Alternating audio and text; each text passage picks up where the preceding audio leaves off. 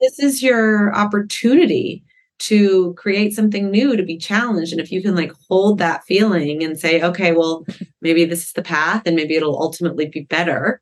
Again not easy to hold when everything's falling apart but that's what it takes sometimes this is Women Who Build Empires, a podcast celebrating women entrepreneurs and thought leaders who are turning the tables on outdated old school belief systems and building business empires that align with who they are, how they work, and how they are leaving a lasting legacy. And I'm your host, Emmy Kirschner, serial entrepreneur, investor, and business consultant for ambitious women entrepreneurs who are boldly taking their business to the next level. In each episode, you're going to get to know the women who are unafraid to put it all on the line as they share the stories of how both success and failure have helped them become incredible CEOs. Happy 2023. I cannot believe that we're already a couple of days in. And I hope you had wonderful holidays. I hope you're prepared for an incredible year. For me, it always feels like it goes by too fast. So I'm renewing my commitment to being present in every moment as much as possible. And I'm really excited about the direction that we're going with the podcast. So if you're new to the show, this is the first episode of Women Who Build Empires. We just transitioned out of Tribe of Leaders and the reason why is because I wanted to align the name and the branding with the stories that I want to tell and being able to showcase some of the incredible female founders and thought leaders who are taking on business and solving problems in a divinely feminine way and completely kicking butt. So with that, to kick this off, we have Brittany Fuse who is the CEO and founder of Malibu Milk. It's a sustainable, allergen free alternative milk made completely out of flaxseed. Loved my conversation with Brittany, and she takes us through how she started the business and why, which was a function of trying to get pregnant and having to eliminate a lot of different things out of her diet, to taking an idea that she didn't think would take off as quickly as it did and a magic meeting with Whole Foods to having to scramble to be in mass production and figure out manufacturing and how to balance growth and being a mom and being healthy all at the same time. We talked a little bit about some of the things you can do too, not only from a health perspective, but things that you can do to be more sustainable in your life. Hey, Brittany, I am so excited to have you on the show today, mostly because eating healthy and healthy living is near and dear to my heart. I started this business as a health coach before realizing that my really most effective way to serve my people was in business and using all of the different experiences that I have had. But healthy eating still so important. And I'm really curious. Just share with us a little bit about your journey in starting your company and kind of your why you wanted to make such a difference. Yeah. So I was trying to get pregnant and I've always been pretty health conscious and you know, I hoped that getting pregnant would be easy. It was not. And I went to see a fertility doctor and she recommended that I go on an autoimmune protocol or an elimination diet. And I was shocked because again, I've always been a really healthy eater. So when she said, "Oh, we should, you know, look at your diet." I'm thinking, "What do you mean?" And when I went on this elimination protocol, I had to eliminate all major allergens. So dairy, nuts, gluten, soy, eggs. And when you eliminate dairy, nuts, and soy, you've wiped out the plant milk aisle, the cow's milk aisle, soy milk. You've wiped out pretty much all milks mm-hmm. that there are. So I was really frustrated looking for an alternative. And I kind of had this light bulb moment. And I thought, what if I make milk from flaxseed? I've always loved flaxseed. It's a great source of fiber, of omega 3s, mm-hmm. of protein. And, you know, growing up in Malibu, we would buy it in bags and add it to smoothies or oatmeal. And I went home that day and I pulled out my blender and I started playing with a few really simple ingredients the whole ground flaxseed, water, Himalayan salt. And I was getting this incredibly milky drink. And I thought, wow, you know, maybe this could become something. And I had gone to culinary school, so I have a pretty good palate and I know how to cook.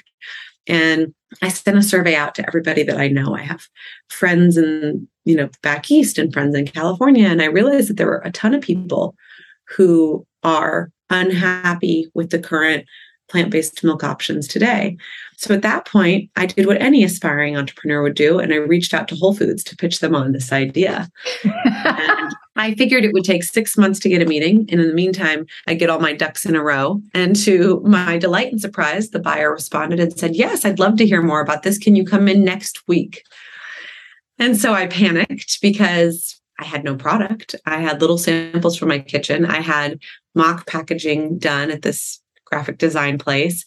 And I called a friend and I said, you know, I don't think I can do this. I'm not ready. I don't know anything about beverage or consumer packaged products. And he said, you can't cancel on Whole Foods. You might not get that chance again. So I went in with little samples from my kitchen and she said, I'd love to bring this into grocery stores. And so it was a really terrifying and exciting moment. But ultimately, it worked out because I got to go into my first manufacturing run knowing that Whole Foods was going to be a customer.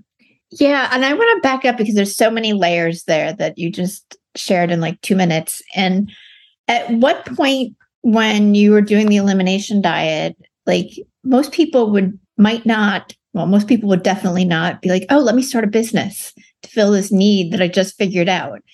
Right. Most people would just be like, oh, well, I won't drink milk. Right. Like I won't do that. And they'll suffer through that and complain. And so what was it for you that was the catalyst in I'm going to actually solve the problem?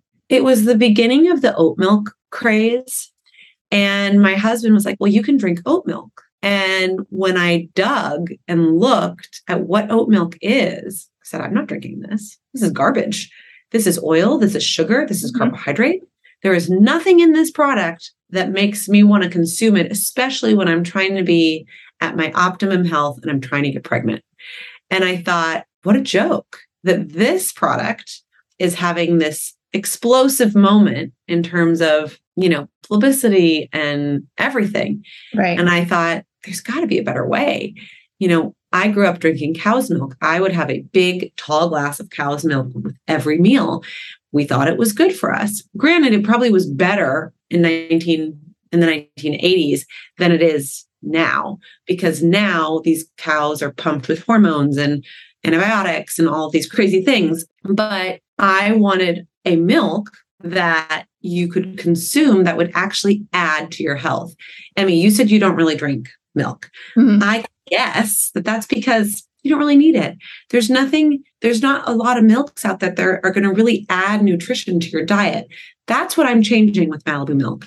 Malibu milk, when you add it to your tea in the morning or your smoothie or your oatmeal or you know i bake with it all the time. I made the most unbelievable chicken meatballs the other day that called for a cup of milk and i used malibu milk. So instead of all the sugar that milk has i was adding fiber omega-3s and protein to my meatballs and they were phenomenal. They were so moist.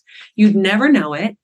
So mm-hmm. I am hoping that I can convince the consumers who aren't really drinking a lot of milk here's an option to add to your diet because it's the first whole plant milk. It's actually good for you. And it's also good for our planet. Yeah, I, I think one of the things that people don't understand, particularly with almond milk, I don't know if it's true with some of the other nut milks, is that almond almonds take an enormous amount of water to mm-hmm. grow and farm. And my understanding is that your milk does not. Yeah. So it takes 20 gallons of water to produce one glass of almond milk. 80% of the world's almonds are coming from the state of California. So it's a very real local issue for me. And, you know, California has been in a drought for as long as I can remember now. And those almonds are using 10% of California's water supply. It's ludicrous. Mm-hmm. Meanwhile, it'd be one thing, by the way, if like almond milk was really good for us and we really needed it. No, you blend almonds with water, you strain all the almonds out, all of the protein, all of the nutrients that are in those beautiful almonds gets thrown away and you end up with almond flavored water. Meanwhile, yeah. flax flour only requires natural rainfall. We're using the whole seed, we grind it up, we don't strain anything out. That's why we're calling it a whole plant milk. You end up with all that fiber, all that protein and omega 3s in every single glass. It's got prebiotics that are great for your gut, your gut. It's really good for the digestive tract. All of this is found in the flaxseed, and that's what ends up in a glass of milk. And so you can use it. It's so versatile. That's what's amazing about the milk is the versatility. Okay, so how is it in coffee? Because that would be the only place that I still use. Yeah. Like I use heavy cream. Yeah. I mean, it's not as thick as heavy cream, so you need right. to use a little more milk or just, you know, it's going to be a little different, but it's you know, what are you getting from your heavy cream other than pure enjoyment, which I understand that's, that's important it. too. That's it. like the coffee a certain way. yeah. So if you can make it functional and it mm-hmm. still tastes great, maybe it doesn't taste the exact same, maybe it's a little different, but it's actually good for you. You know, I think that's something. Yeah, absolutely. So you have this meeting with Whole Foods and you're figuring it's going to take six months and it didn't. So you haven't really even like you have no experience in mass producing a product, right? In no, like large zero. volume. You have zero. I, I, have experience in producing a product, period. I mean, I'm starting from scratch. And so, it's not something like not a family business. Nobody ever did this. Yeah. Yeah. So after you had the celebratory moment and I presume the oh shit moment, what were some of the next steps that you took? And was fear part of your experience of, oh my God, like what have I gotten myself into? I still have fear in my experience every day. yes, I had to find a co-packer. I needed to find someone that could process this product. I was speaking to another founder yesterday and she said, she's like, I don't know how, about you, but like for me, finding a co-packer was like the hardest piece. It was really, really, really hard. I went to networking events where there were other beverage manufacturers there, founders, and I started asking around, where could I pack this product? You know, they knew because they were beverage manufacturers, they were founders of beverage products. And I got the name of a local company. And I was like, oh, you know, and, and this guy was like, they these people can do it. For sure they can pack your product. So I was really excited. And then they wouldn't answer the phone.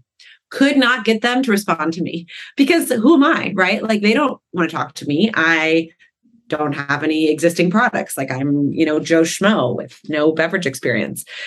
So I had to find someone who knew them who could make an introduction, which I did do, but like this whole process. And then they scheduled me and then they canceled on me because I was a test run and they had bigger paying clients. You know, I had to pay for the run, but it was chump change compared to some of these bigger clients. So very, very, very challenging. They finally got me in three months after that initial meeting and I had to run at midnight in this huge facility in the freezing cold. I made my husband come with me. And then he was like, All right, I got to go. Like, I've got to go back and go to bed and run my company tomorrow. Like, you've got to do this on your own. And I was like, no, you know, don't leave me here. And I I did it and I I got through it. And you know, it wasn't easy and there were a lot of hiccups along the way, but we did launch actually on my birthday was when the product hit the shelves in Whole Foods for the first time. It all felt very like serendipitous in a way. And it has very much been it's not linear you know building a business growing a company the highs are wonderful the lows are really hard and you know it's still like that today so there are new challenges and you know it's kind of like as the company gets bigger the challenges in a way get harder because there's more at stake you know right right beginning you don't really have much to lose so you haven't you know now I have customers. I have I have you know customers meaning like you know consumers, the end consumer, and then I have retailers that are counting on my product as well. So there's a lot at stake. Yeah, absolutely. What do you feel has been the biggest challenge that you've overcome so far? I think manufacturing the product, getting it from ideation to packaged, sellable product. Okay. And kind of beating down that door of getting the right company to create it in volume. Yeah. And your milk is available throughout the country, just about. So, yes, usually it's available on our website. And I would say just go to our website and give you a code for your listeners. And we had a manufacturing problem and we are out of stock right now. We're completely sold out on our website. However, you can find our cold plastic bottles in most retailers around the country. So we're in Whole Foods in the Northeast. We are in Mom's Organic in like the Washington, D.C. area. We're in the Fresh Market in the South. We're in Central Market in Texas. We're in PCC in the Seattle area. We're all over the state of California and like so many stores, too many to count. And our product will be back on the website hopefully in January, but right now we are we are out of stock. That's a good problem to have. No, it's not. you know, we're turning down sales left and right. It's really painful. It's really painful. And we're not going to hit certain targets because of these out of stock. So it's, you know, it's rough.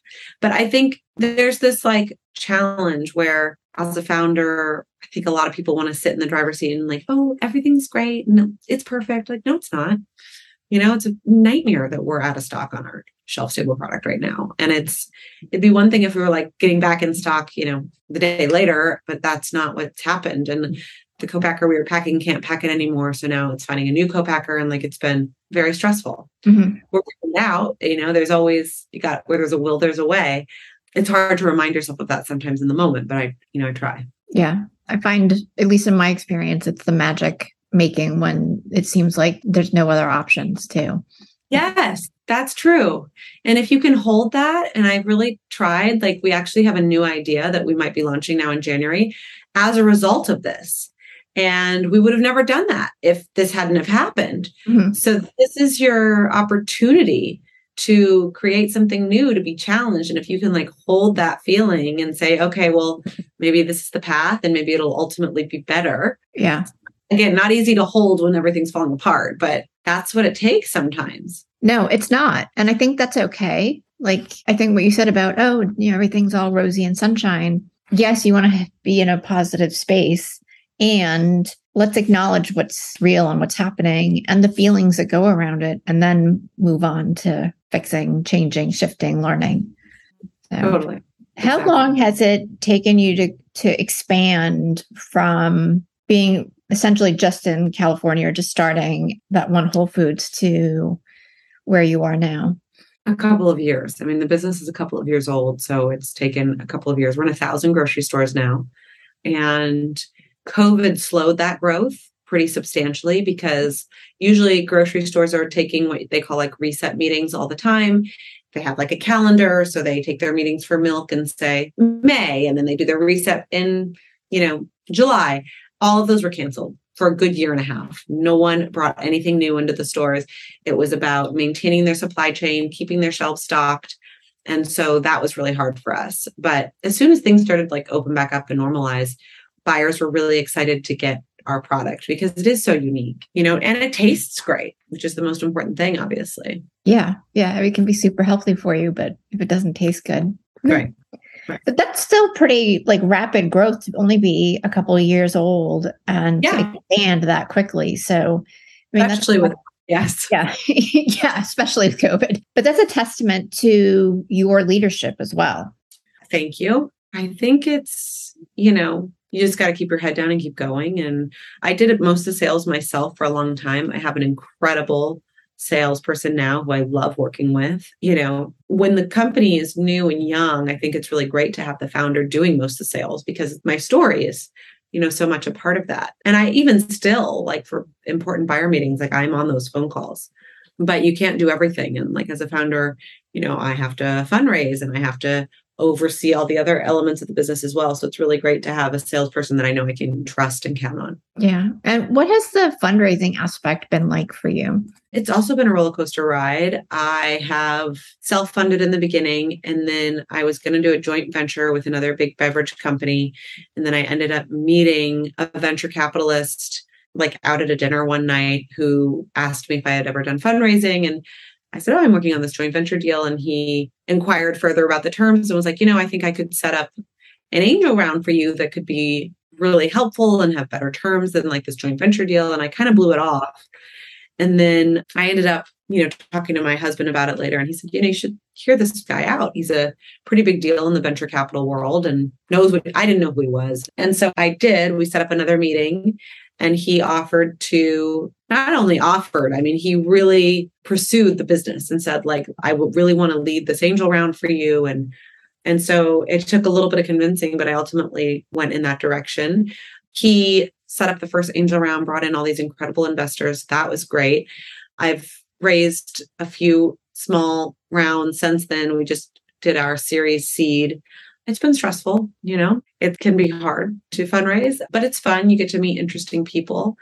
And I was telling this founder that I spoke to yesterday, you know, sometimes you have to have a hundred conversations more to just get one yes. And that can be a little daunting, but sometimes you just get a yes right away. So you just gotta again like be optimistic and keep going. Yeah, absolutely. I think we all have those moments and it's like so much else of being an entrepreneur where really it's just pushing through till you get you get the success. Mm-hmm. The persistence piece. How has been growing the business and being a mom been for you? It's really incredible, but it's also really hard.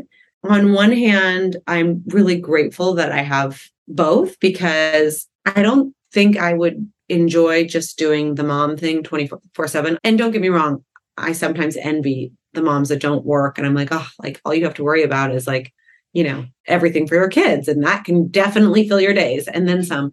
But I love that I get to step out of that and into the work headspace on a daily basis. That it's a healthy mind shift for me. Like, I need that. I need something else. But it's a really hard balance. You know, I work from home which is usually great, but sometimes hard. My son is now two and a half, and like there are times where I'm like, oh, I want, you know, whatever, a glass of water. And I'm like, screw the water. I'm going to stay up here because if I go downstairs and he sees me, you know, it's really hard to just then walk away. It becomes a whole thing and I get drawn in. And, but I do get to have lunch with my kids every day. And that's wonderful. You know, I sit at the table with them and, you know, we get to chat for half hour. And so most of the time, I think I have a pretty good balance, but it's really, really hard. And, you know, you never really feel like you have enough time to give to either, either my children or my business. Like, mm-hmm. you know, now that it's not COVID anymore, because my son was born during COVID. So for the first year, there were no events or whether any, it was just like, oh, I just get to be everybody was home so it was really easy. Now that there's like conferences and networking events and i have these kids and there's bedtime and like and i'm a nursing mom as well it's harder to juggle. And like there was an event a couple of weeks ago that i was invited to very last minute and i wanted to go but i was already committed to an event the night before and an event the night after and the timing was hard and ultimately i ended up like not being able to go. And i felt really bad about it because i you know, like was there people I should have met there? And like I couldn't do it. I needed to be home that night with the kids. And so those are the things that are like uh, that are really hard. And you know, my son is now in a preschool and like there's all these moms that are super involved and I'm a little involved, but like I can't be that involved. I'm working full time, you know, I'm right. going to be the room mom right now. Like I don't have that kind of time. And there's all these moms with their babies doing like these mommy and me classes. And like I can't do that. I need to really pick and choose. So that's all hard, but it's worth it for me. Absolutely. What advice do you have for other women entrepreneurs who are trying to find that same fluidity that you're working with every day? I have a few women that I've gotten to know who are also working moms, and it's really nice. We'll like take walks together. I took a walk yesterday with another founder, and she has a baby who's one month older than my youngest. And so that's really nice to just like walk for an hour, talk about things with the business, talk about things with, you know, juggling, being a, you know, working mom. And like, I find that really, really valuable. So I would say find another working mom friend who's, it doesn't have to be exactly on your page, right? But like, who's growing a business, who's growing a family, who understands. It's really nice to just be able to commiserate, you know, and mm-hmm. share freely and have them get it. And, you know, for me, like a lot of nights, it's after the kids go to bed at 7 30, I'm back online and I have, you know, another hour or so of work to do, clear space so that I can really dive in.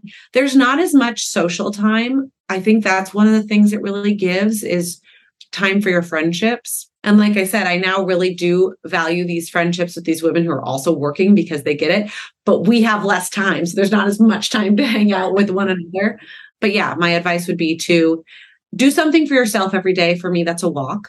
Every day I try to get, I was trying to get 10,000 steps. I don't have time for 10,000, but even if I get like at least 6,000 to 8,000, I'm pretty happy. And then find other mom friends that you can connect with. I think that that's really, really valuable. Yeah, I've found over the years, like all of my networking friends have turned into really close friends. And having that support and the collaboration when things on both ends, right? Where when things you know aren't going well, and to celebrate the, the successes is so valuable because a lot yeah. of times, and I see this with my clients as well. Even though they have teams, they have support, you still feel like you're working in a vacuum. Yeah. So I wholeheartedly agree. Just to kind of change subjects a little bit, how do you see sustainable products growing in the next couple of years? or not? Huge. It's going to be huge.